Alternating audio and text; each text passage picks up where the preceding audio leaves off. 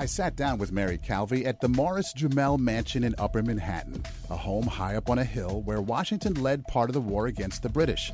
It was owned by a wealthy heiress who Mary learned Washington was deeply in love with. And she found, after a lot of digging, their relationship might have changed the course of American history. This is Mary Calvi's extraordinary story. So you realize you're messing with history, right? Nobody is more aware of that than you. I found these documents. They pieced together like a puzzle, and I felt remiss not to tell the story. And that's where it all began. Now, I hadn't thought about George since, you know, college, yeah, high school. Sure. Since I looked at a dollar bill, since I looked at a quarter. But now we're going into a whole different dimension here. There's a blockbuster headline, Mary Calvi and you're responsible for this, right? That's a heavy weight. That's a big deal. I just hope that what I'm presenting here will be reviewed, officially reviewed, to go further than just me, but for other people to look at this and see if they see what I see. Because it seems very clear to me that there was a time in George Washington's life where he spoke glowingly about his British commanders, but then his feelings towards them changed quite quickly within a two year span of time, and it developed into this bitter resentment. And maybe others will see it differently. However, I think if you look at the letters that I looked at, I think you will see what I am seeing. And that is a change in George Washington's attitude toward his British commanders. And that resentment remained for years 20 years, up and through the American Revolution. Okay, so it's all about a woman. Fair or not fair? I'll tell you what I see. I see that George Washington was a colonel in the British Army in the 1750s, and he was, yes, in love with Mary Philipse, an heiress, richest heiress in colonial America, from what I can see. And what I understand is that the commanders who also wanted to court Mary Philipse did him wrong. Not only did he keep him away from the heiress, but also they didn't give him the promotion that he deserved. They kept him at a fort that was half built with not enough men, with not enough weapons in the middle of enemy territory. And I believe they wrote a scathing article against him. Scandalous unbelievable, right. claiming debauchery and gambling, womanizing. I mean, comparing him to evil military rulers in all of the world. Stuff that nobody would believe. Exactly. And the question I had throughout this was who would write this article? It was written anonymously in 1756. Who would do such a thing? So I went back to look at who was it who would have been possibly responsible for this. And it was clear to me that one person stood out as the person responsible for writing that article, and that was one of those British commanders. And yes, I think he was very angry, not just because they kept him away from this heiress, but also because they really deceived him and betrayed him. I mean, defamed him and vilified him. I mean, you could go on and on and on, but I think, yes, they definitely did something to George Washington to have him change his attitude toward them. He was beside himself, angry, bitter, resentful in ways that we were not aware of, right? Within three weeks after she marries a British officer, he writes to his commander and says, I am thinking about quitting my command. Better to be left by someone who endeavors are crowned with better favor than mine. I mean, it is clear to me that yes, he is angry about a number of things, and one of them was a woman. And you also tell us, Mary Calvi, that he might have had an affair with this woman while he was married and while she was married, and they might have actually gotten together in this very house. So we are in the beautiful Morris Jumel Mansion in Washington Heights. Back then, it was the township of Harlem on York Island. And this was a mansion that Mary built with her husband, Roger Morris. So, what I'm saying here, and I think people, readers, should look for themselves at this, is that I believe they were in this home at the same time for about a month and a half in 1776. George would have been married to Martha, Mary would have been married to Roger. And I am not sure what happened, but I do see the evidence show that they were both in the house at the same time. So, whatever happened to them, I think will always remain in secrecy and between the two of them. Um, but I do believe that they did see each other while they were in this mansion. What happens in the mansion stays in the mansion. And that might be the case. Apparently. I certainly don't want to make a judgment, but I'm curious as to how readers will take how I wrote it. I really would love to hear what they think about I it. I like the way you wrote it. Thank where you. they lock the door. and then what happens? We just don't know. Talk to me about the, the scope of your research. You were everywhere. You were not just here in New York. You were in California, It all Boston, all over the place, over three and a half years. it just consumed me. I became so passionate about the project that I went wherever the research You had a required me to go. job. Yes. You're a news anchor in New York City. You're first lady of Yonkers. My husband's the mayor in Yonkers. Right. Yes, You're mom of three. That's true. Now, those three things, not necessarily in that order. Y- You wake it- up at what time every, every morning? Two thirty a.m. 2.30 in the a.m. morning. We used to work together. I know. Whenever I worked that shift, when my alarm would go off, you know what I'd say? What? Probably drop an F bomb. what do you say every morning? Uh, I question my sanity sometimes. You know, waking but- up at two thirty in the morning. You're doing all this three and a half years. Mm-hmm. That's incredible. Truthfully, looking back, I, I really I do realize that it was insanity. Yes. Uh, however, I just felt the need to to find out the truth about Mary Philipse, and that's what really pushed me forward, because What many people don't know is that three women were named traitors during the American Revolution Mary Philipse, her sister Susanna, and a minister's wife. And as I was looking at that, I really drove myself to continue looking to determine whether they had done something treasonous. When you're named a traitor in the American Revolution, I mean, that is an extreme title. Do was something. yeah, what did she do wrong? Hmm. And over the course of years, what I found was nothing. She did nothing treasonous. What I found was that the three women who were named traitors during the American Revolution were the only three women to own any significant property in the colony of New York.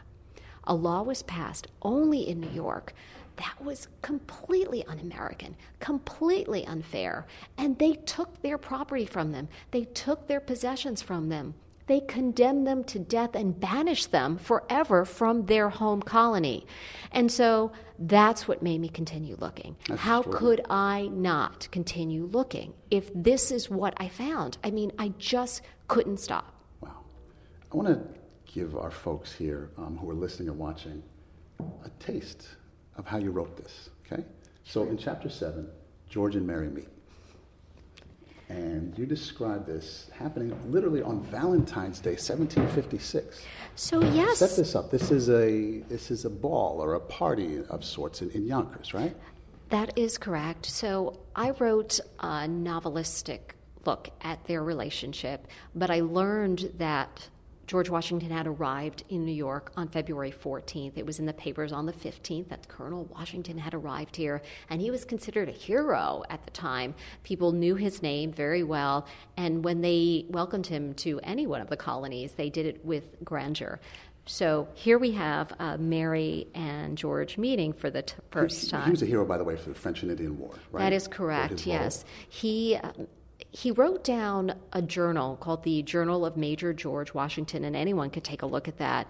And it was quite fascinating. And it was his journey into uh, enemy territory to deliver a letter to the French commandant.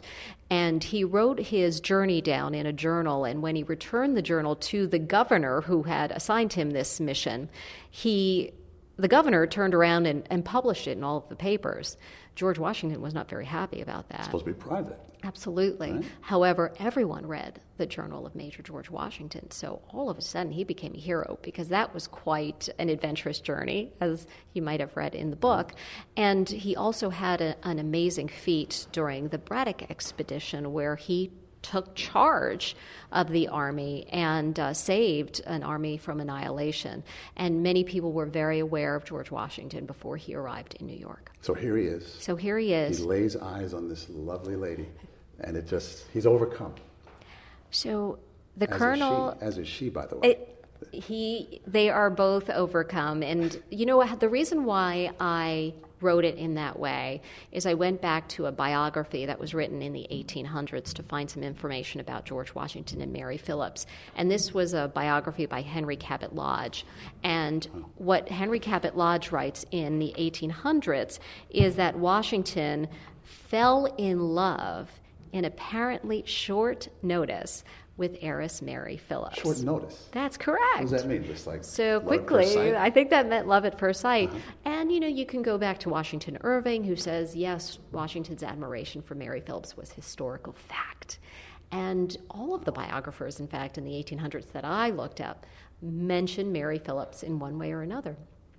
So from there, I realized that this must have been something really special for them to meet because Washington was in New York at first for about four weeks. So that wasn't a whole lot of time, but I think it was enough time. Okay, so boy meets girl.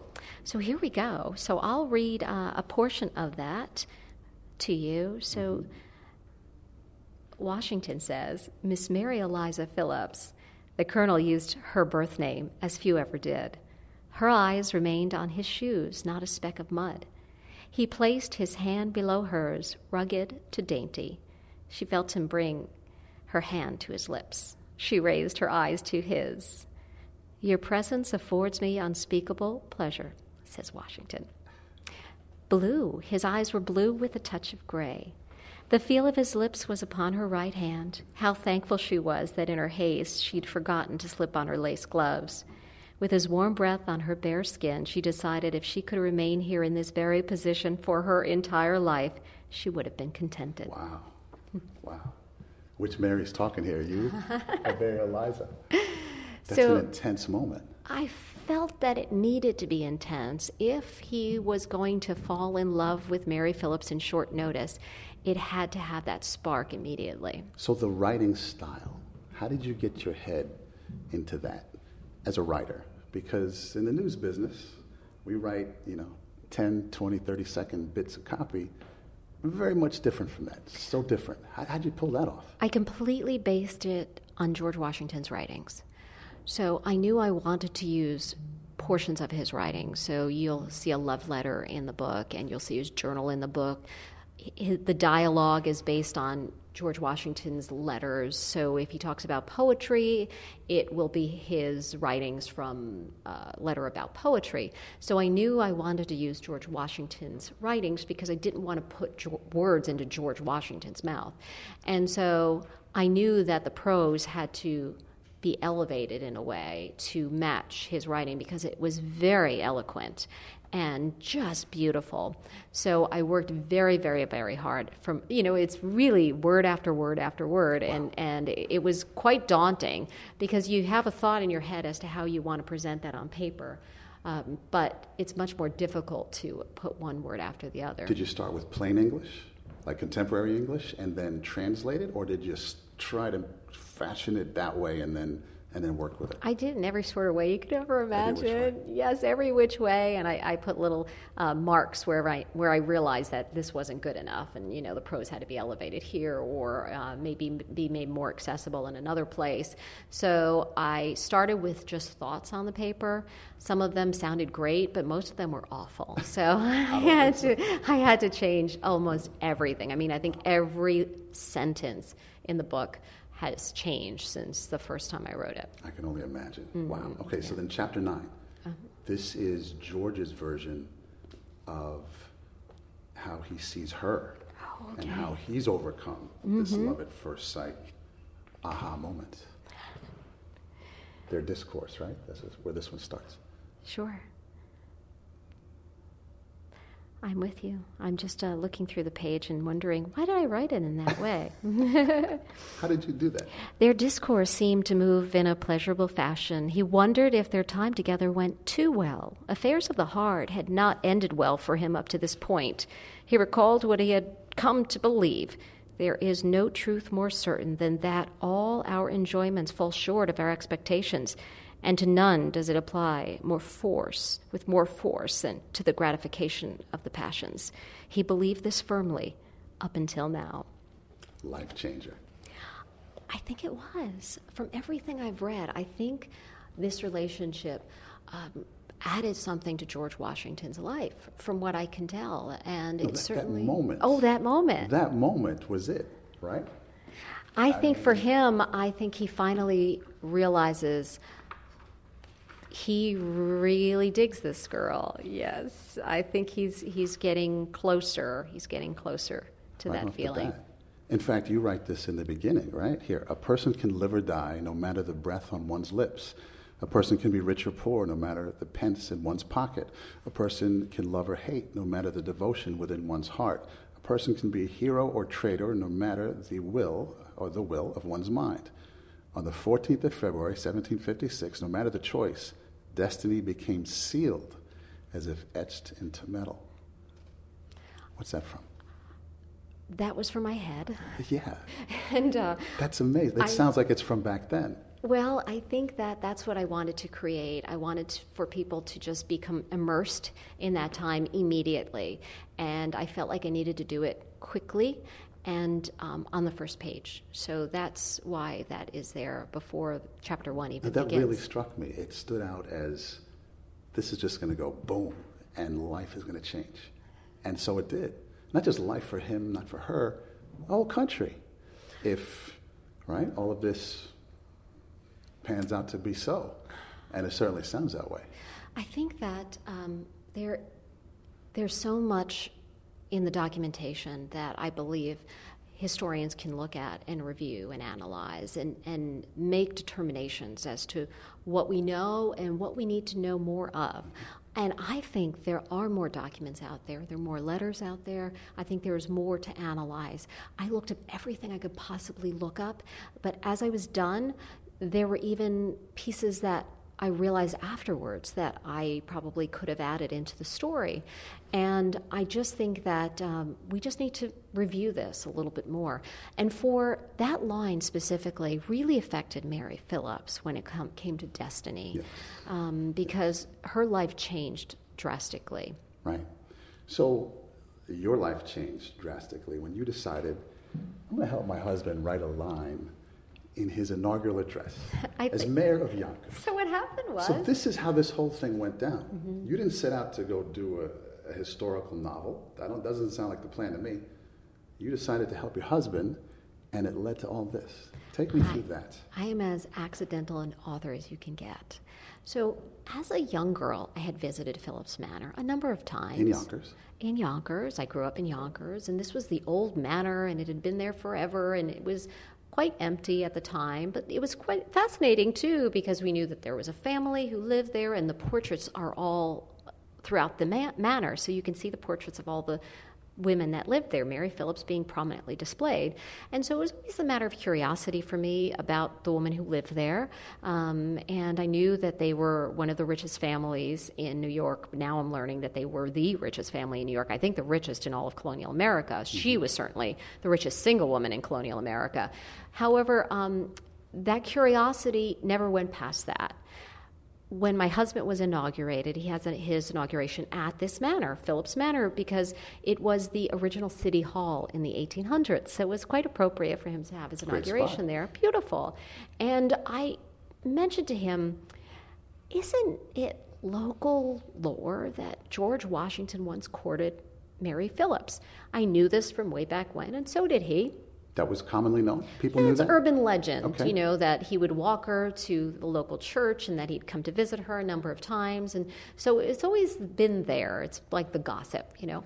Um, however, I, we both tried to substantiate that, you know, asking around to anybody we could, and we couldn't really find out for sure. So I said to him, let me try to do some digging and see what I can find. And quickly, quickly, in a matter of maybe a couple of days, I realized that there was an amazing story to be what kind of told. digging are we doing here? So, yeah, what are you- was what this looking at? courtship? So, I found an image that was created of Mary Philipse and George Washington, and it really is quite beautiful. It was created for an article in the 1800s that was written by Woodrow Wilson, and it's in Harper's um, back in 1896. Where'd you find this? So this I obtained because the article I needed to get the information from, so I had to go searching for this publication myself. However, the image I was able to find digitally, and it's stored at Boston Public Library in the archives. And so I was able to take a closer look at that image, and I was quite fascinated by it because it's George Washington sitting across from Mary Philipse. And the background looked very familiar to me because it looked like it was the background of Philipse Manor.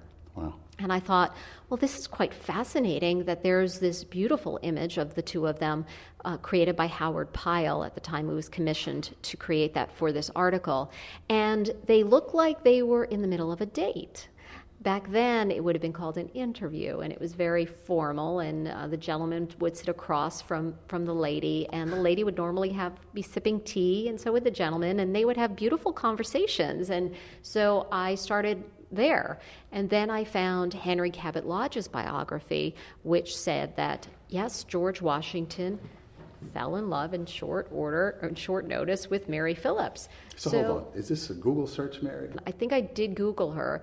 And what came up was Mary Philipse, the first love of George Washington. And so I thought, well, that's fascinating. And then that's when I started going deep. And for me, secrets were buried in the footnotes of a number of the biographies, and hmm. that's how I was able to then go to the next piece and sure. the next piece and the next piece, and then it just went on and on and on until I, I think I probably looked through thousands of pages and documents and letters of you know pieces of information, and that's when this whole theory started to emerge of love, deception, vengeance. Sure. So from this going. photo, where do we go? Do we go to letters? Do we? Yes. Then I started looking for um, information about George Washington at that time. Much of the letters, and I did go down to the Library of Congress. Much of them I was able to find digitally. His letters are stored by the University of Virginia, and they have done an amazing job at transcribing the letters. So I believe I started there, but also had to go to Library of Congress to look at the actual letters, and you can actually see those digitally in many cases a number of the letters I had to look at myself. So one of the letters uh, was at Harvard University, and I had to go there because I couldn't really see it clearly on the digital version. So I traveled to Harvard University a couple of times. when are you doing this? On the weekend? on the weekend whenever I could. Friday afternoon? yes, sometimes. After work, you're jumping on the train? That's I mean, correct. Really? After work one day, I was at the New York Historical Society looking at what's called the Declaration of Dependence as opposed to the Declaration of Independence. Sure. Many people don't know that that's there. And yes, I was doing that in the afternoons whenever I could find the time. I literally was using every free moment I had doing research. And even on the weekends, I'd, I'd be getting up sometimes I mean, it's cringeworthy for people, but I sometimes got up at, you know, five in the morning. Well, that's late for you. Uh, yeah, it was kind of late for me. So it was a treat to sleep until sleep five. In.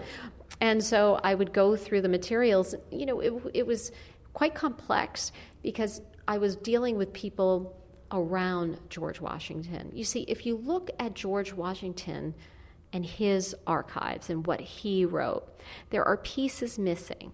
So, for example, when George arrived in New York in 1756 and spent about four weeks here, there are very few notations in his journal about his activities, and he any letters from that time are non-existent. So, if you look at George Washington on any other given day, he's writing letters, he's writing journal entries. I mean, he wrote tens of thousands of letters and, mm-hmm. and journal entries. However, there are pieces that either are omitted in the record or disappeared. Why? It's curious, isn't it? Right.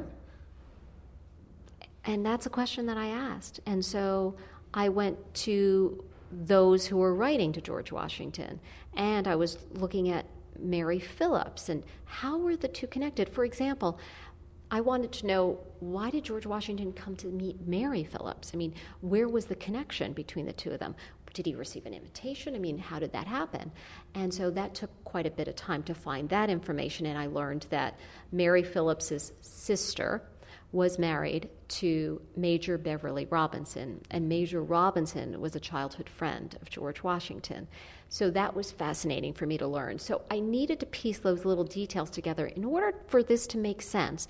But if I could tell you this, as I was looking at the documents and I was as I was finding this research, nothing took me off the path, meaning every document I found, and I really mean hundreds, thousands, possibly thousands, all pointed to the same theory. It wasn't like one I thought, oh, wait a minute, no, now the story doesn't make sense, mm-hmm. because I questioned myself every step of the way. I was scrutinizing it and really wondering, how is this even possible that I'm finding this and that it even happened? And so I was really careful in determining which documents were, t- what, what, what story they were telling. And each one was telling the same story. So I had to keep looking, and the trail was just linear, and it just one after the other after the other just emerged. Led you to the same conclusion. Yes. That, you know, there were there were Brits who didn't want George to see Mary. That's correct. Because of Colonel Morris. I think that yes, I think that um, there was a small group of British commanders, and they wanted their guy now, to be able to get that, first, girl. When did that first go off in your in your head? When did you see that? It took me what a long you, time. So, what are you looking at that says, "Oh my gosh, I have this huge deal here"? So, I was looking at George Washington's letters, and he was asking for time off. So after George had come to New York, he spent time here, he went up to Massachusetts, he came back to New York, but after that he was ordered to build a fort down in Virginia. And this time in George Washington's life is really fascinating. And we're talking about 1756, 1757, 20 years before the Declaration of Independence. Mm-hmm. George Washington is in his 20s, and he's down in Virginia. And I looked at every letter he wrote at the time, and there are a number of letters that ask for 10 days off, 12 days off, 14 days off. I mean, constant. And he's getting denied every time.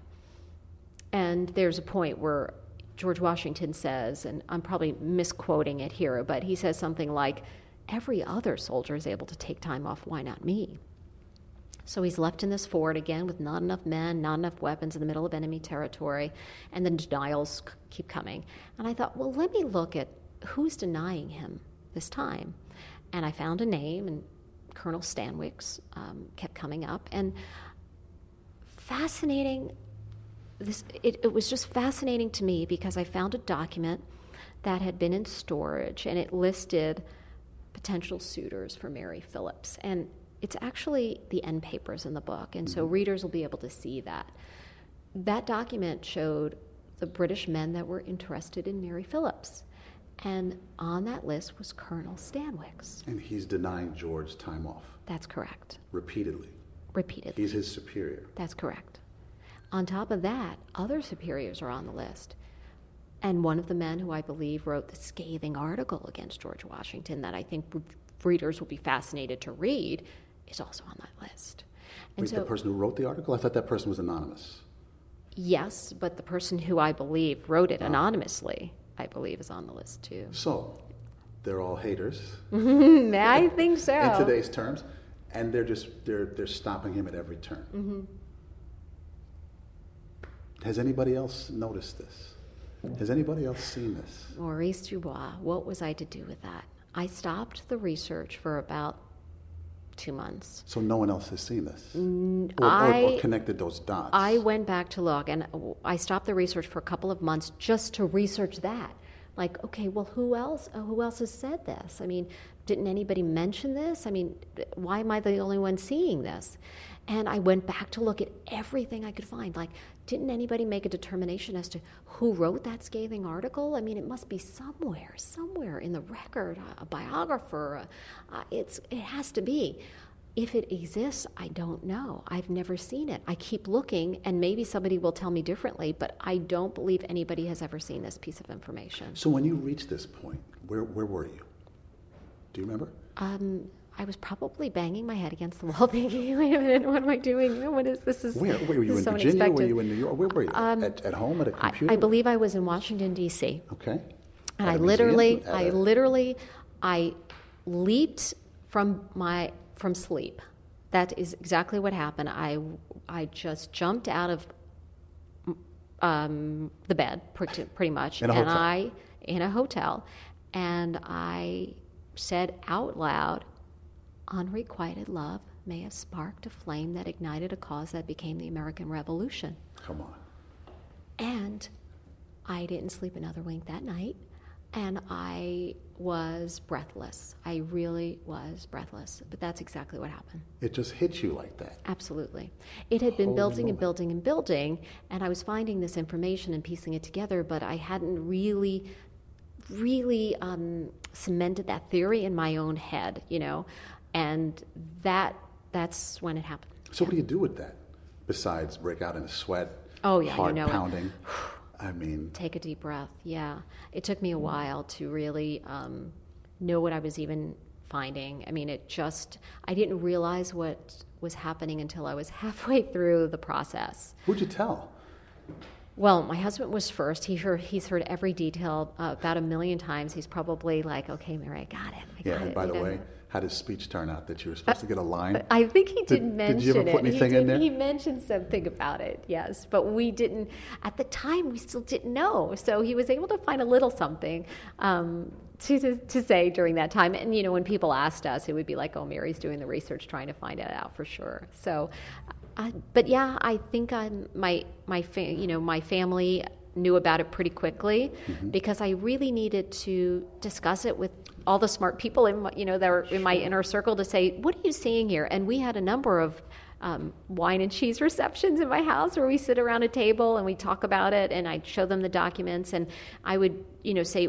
Now I'm seeing this. Do you see that? Uh, look at this line. Um, look at this person. You know, I'm, I'm trying to connect the dots, and um, that's that's.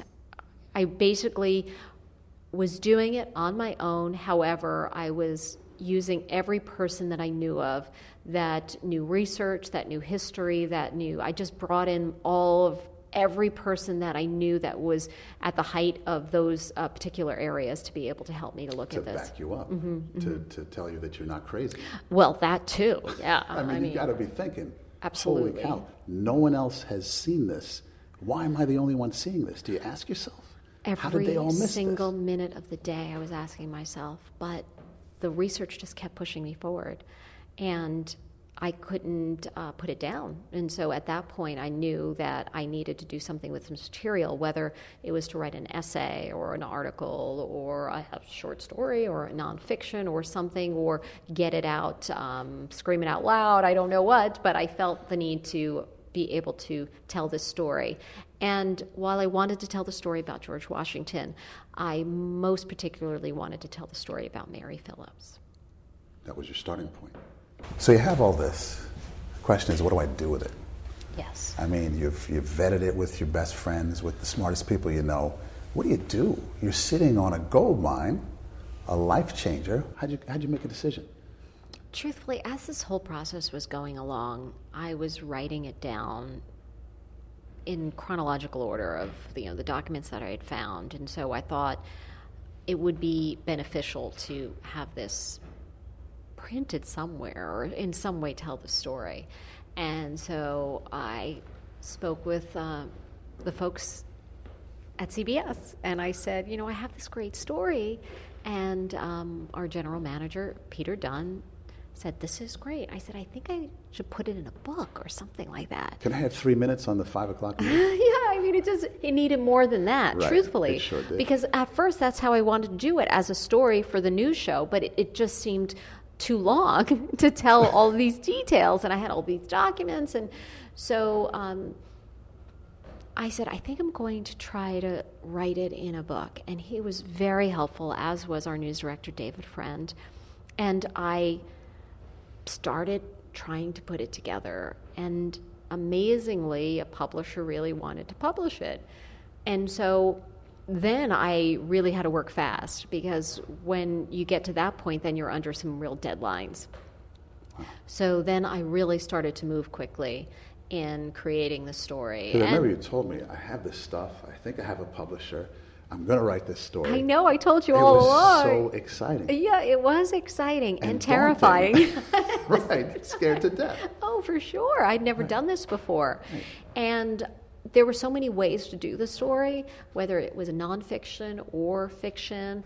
Um, and I really ended up deciding on a novel because I really wanted to be able to present some of the research that I found that really couldn't be put in a nonfiction book. For example, I was looking up foods that people ate in the 1700s and i found a cookbook from the 1700s and i thought wouldn't this be fascinating for people to like actually know what people were eating and how it was being made? And you know how do you make pretty almond pudding and tipsy cake and things like that? And so i thought i really want to be able to add this flavor to the story and to create this you know full portrait of life in the 1700s in new york and I had the fashions from the Met Costume Institute's digital archives of what women were wearing in the 1700s, especially a wealthy heiress. And I thought it would be really nice to be able to add all of that. So throughout the novel, you'll see the cuisine and the fashion and the entertainment, even the dancing. At one point, George orders wine with bitters. And he, he actually really? do that. See, yes, Who does John. that? What was fun about George Washington is that there were so many little details that I thought really added flavor to his character in the book. And one of them is that George Washington was interested in uh, was interested in cocktails and and drinks, and he owned a whiskey distillery later on in life. And in one of the notes that I had read in his invoices. Uh, or his letters, and I, I'm trying to recall exactly, but it mentioned wine and bitters together. And yes, he did have wine and bitters together. Have you tried that? Uh, I haven't myself, but uh, I've had Madeira, so I, I've been trying to enjoy some of the cocktails at that time. Presidential Punch was something that was a little bit later on that Martha Washington had made, and so I've had that and a number of the other drinks. But I've actually tried to make some of the cuisine from uh, back then. You know, the recipes are written differently, so they need to really be translated to what we know today. But So it would put your head in the right frame of mind. it did. And, and in fact, anytime I did the research or did the writing, I had classical music from the 1700s playing in the background. Really? And that helped to be able to How'd kind of help? set the tone. Really? What life was like. And you have to be careful with classical music because some of the um, composers that we know of today, like Beethoven, um, he wasn't writing in the 1700s, in the 1750s. So I had to go back to look at uh, which composers were writing music back then. What and did that inspire you to do? How did that inspire you? you have to immerse really yourself yeah. into that time, and you really have to c- get into the head of the character if you're writing about them and from their perspective, and that's how the story runs. It's one chapter is from her perspective, another is from George's. So I needed to wrap my head around that and to understand that time. In fact, as I was writing Mary Philipse's portion of the book, I was drinking tea out of a cup that I had purchased that had been made in the 1700s that was similar to the china that they had in their house at the time. So you really have to be able to create uh, an atmosphere for your own self. At least I do. Maybe It's other like- writers don't, but I did. like I needed almost, to. right? Yeah, I They needed get to. themselves really into it. I needed to. Can you can you think of something specifically that you were able to write or come up with as a result of all those sort of external triggers? you know? Oh, absolutely. Like? So, as they're having their first dance, I had music playing in the background, and there, um, I needed to know like the beats and the rhythm of that music to determine which foot would then step. Is it two? Is it two steps or one step? So I went by the beat of the music. There's even a chapter where the two have this interview or date, you know, where this is a private conversation, and Mary is rushing into the room because she knows that the music will. Uh, there'll be an upbeat in the in the actual song, and so she doesn't want to. She wants to um, have her feet go by the rhythm of the music, and she rushes uh, to meet George Washington. Wow, that's just it's perfect. It was it was a it lot of fun. I have to say, the- it, right. it was necessary for me certainly. Now, I want to take take us back to, to Mary's life. Um, you're at Syracuse. Oh, my Mary. Oh, yes, me. you're Mary, Mary Calvi. Um, you graduated magna.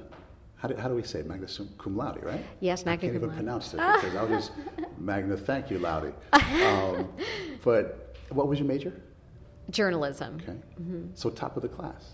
Well, I was um, a nerd. good. I was as nerdy as you can get. You know, I Right. spent more time in the library than I did at the bars, and um, so that was me. And it, it was what it was. And at the time, I was, you know, fine with it too. I mean, I just I, was the kid in class that people would cheat off of. Uh-huh. Yeah, so it, that was me. I was like the studious one, always in the books, and you know. But what was the plan? Was writing a historical novel that changes the way we look at George Washington part of the plan? Oh, Not at all. What was the plan? What were you thinking back then?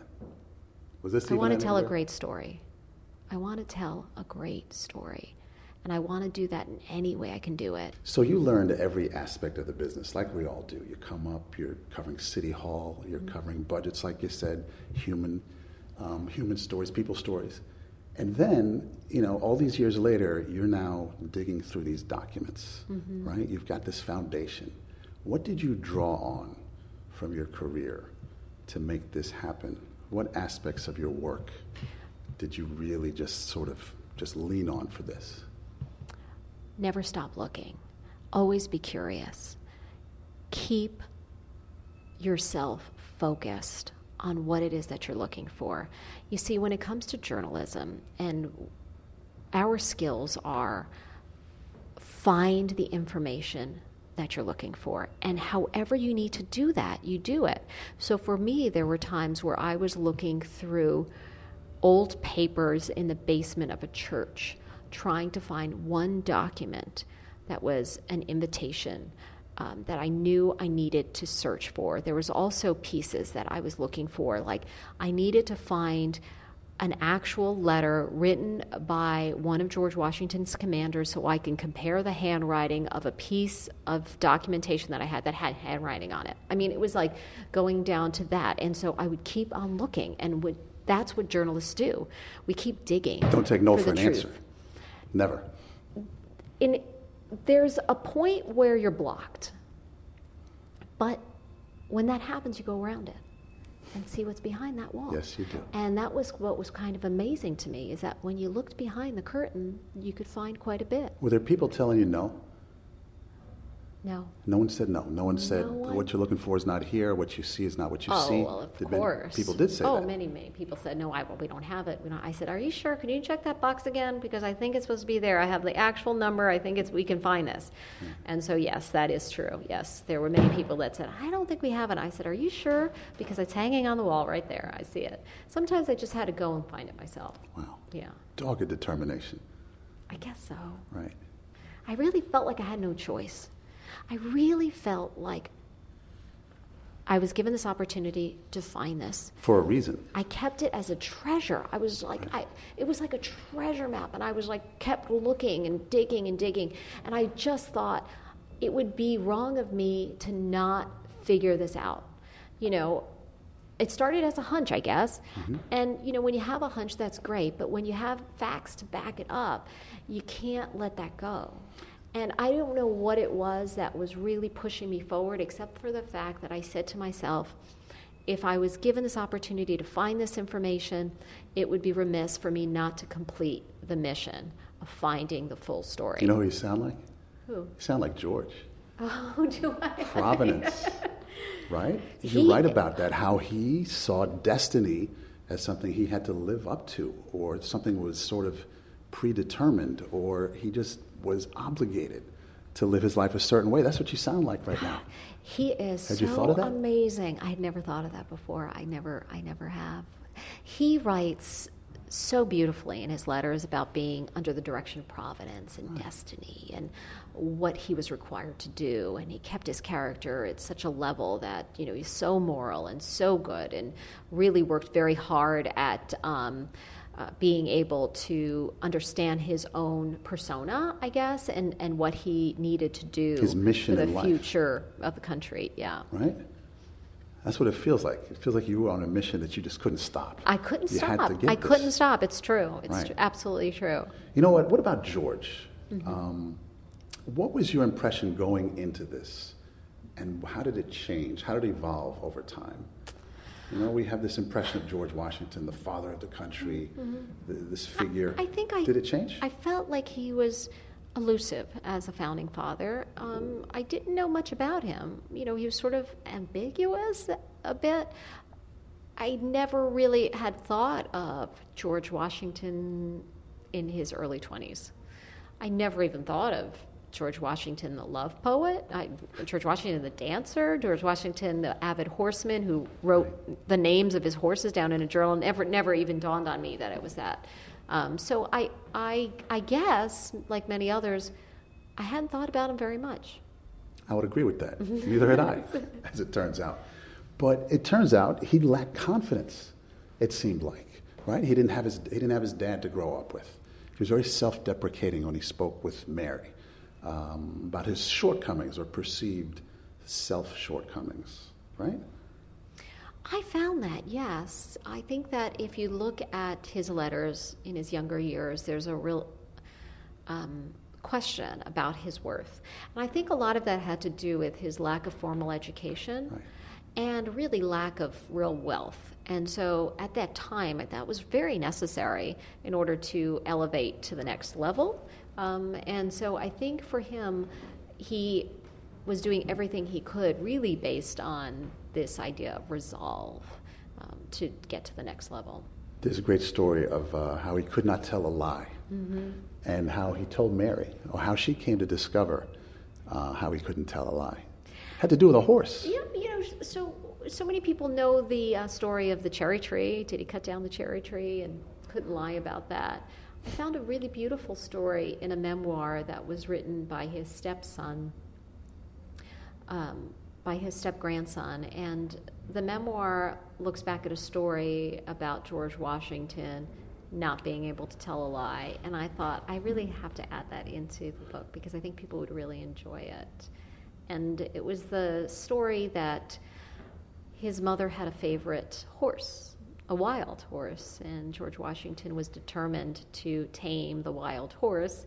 And he brought in several of his friends and solicited their help to push the horse into a, a corner and put a bit in its mouth. And the horse tore off into the fields with George Washington on its back and tossed Washington about, and Washington held on throughout this, this ride until this horse just leaped and in a violent burst fell to the ground with George Washington on its back.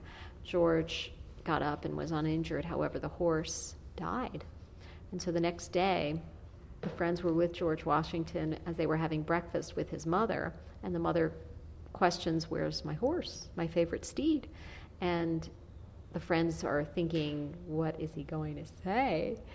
And George Washington just tells the truth from start to finish. And Washington's mother, it's red in the face as the story goes, and pauses and says, I am so sorry that my favorite is gone. However, I am content that my son always tells the truth, or something along those lines, is how the story went. And I, I, enjoyed that very much. So I think the idea that George Washington could not tell a lie is true. Um, except I just think that the author, when he was trying to be able to tell that story to readers, came up with the cherry tree story.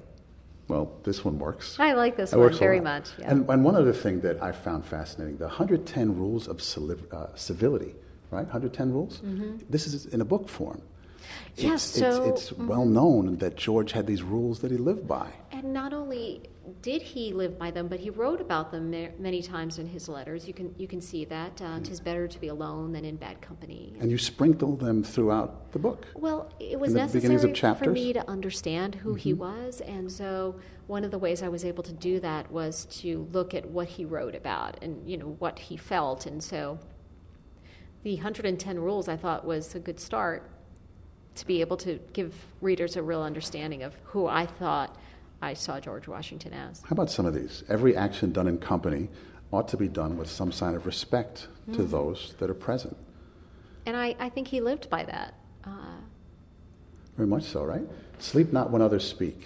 Sit not when others stand. Speak not when you should hold your peace. Walk not when others stop. He was a very formal man, and uh, there were gestures that he was very careful with to when he, he uh, greeted people, especially people who he considered at a higher level than himself.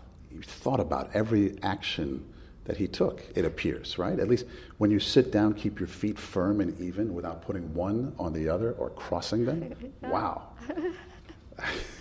wow. It, it was quite fascinating to read through the rules. He had written these rules down in his journal, and um, again, I think he kept them very close to him throughout. You know, since he didn't have a father growing up, I think he needed to be able to learn, and he learned oftentimes from books. I could learn from reading this more often. Associate yourself with men of good quality if you esteem your own reputation, for it is better to be alone than in bad company. That's a really important one. And as you look at George Washington's life, you see that He really only brings people into his inner circle that he highly respects. He was not a man who had a lot of good friends, but few good friends. And he kept his feelings to himself most of the time, and only, I believe, revealed his feelings to those who were closest to him, his true confidants.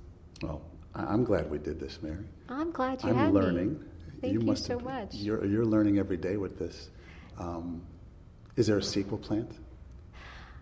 Oh, There's got to you know, be. there is an idea that is kind of swirling in my head, but I'm not sure if I can tackle it. It is too too big a project, so I have to see if, if I dare. But you know what I, I hope that people take from this? I hope that people realize that history hides in everyone's hometown. And I hope people take advantage of that and maybe let history come alive in their own neighborhood because there's so much that's yet to be found.